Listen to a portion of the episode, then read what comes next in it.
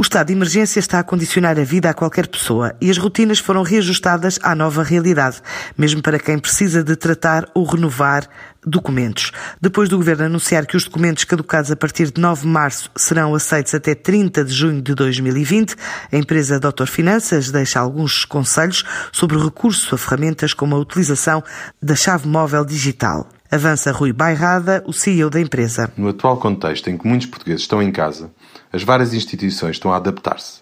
Nesta nova realidade já é possível assinar documentos oficiais, como escrituras ou contratos, sem precisarmos de sair de casa, usando apenas a assinatura digital. Para termos possibilidade de assinar digitalmente documentos oficiais, temos de começar por ativar a chave móvel digital. Com esta chave ativa, podemos, hoje em dia, renovar vários documentos oficiais totalmente à distância. Renovar documentos é algo bastante simples e não requer deslocações. Este processo é muito rápido e seguro. Basta ter internet e começar por ativar a chave móvel digital. Esta pequena ação é muito fácil e prática e vai permitir, agora e no futuro, fazer a assinatura digital de documentos oficiais sem ter de sair de casa. Nesta altura, pode aproveitar que está em casa e antecipar-se, evitando filas de espera mais tarde.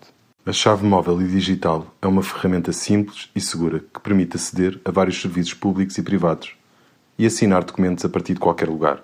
Só precisa de ter acesso à internet. Para ativar a chave móvel digital, precisa do número de contribuinte, senha do portal das finanças, número de telemóvel e e-mail. O processo é simples, rápido e gratuito. O processo garante a mesma segurança e eficácia, tal como se o fizesse presencialmente. Ficam assim as dicas para renovar documentos sem sair de casa, através da ativação da chave móvel digital. Em comunicado, a Doutor Finanças adianta ainda que lançou um simulador de apoio extraordinário aos trabalhadores independentes.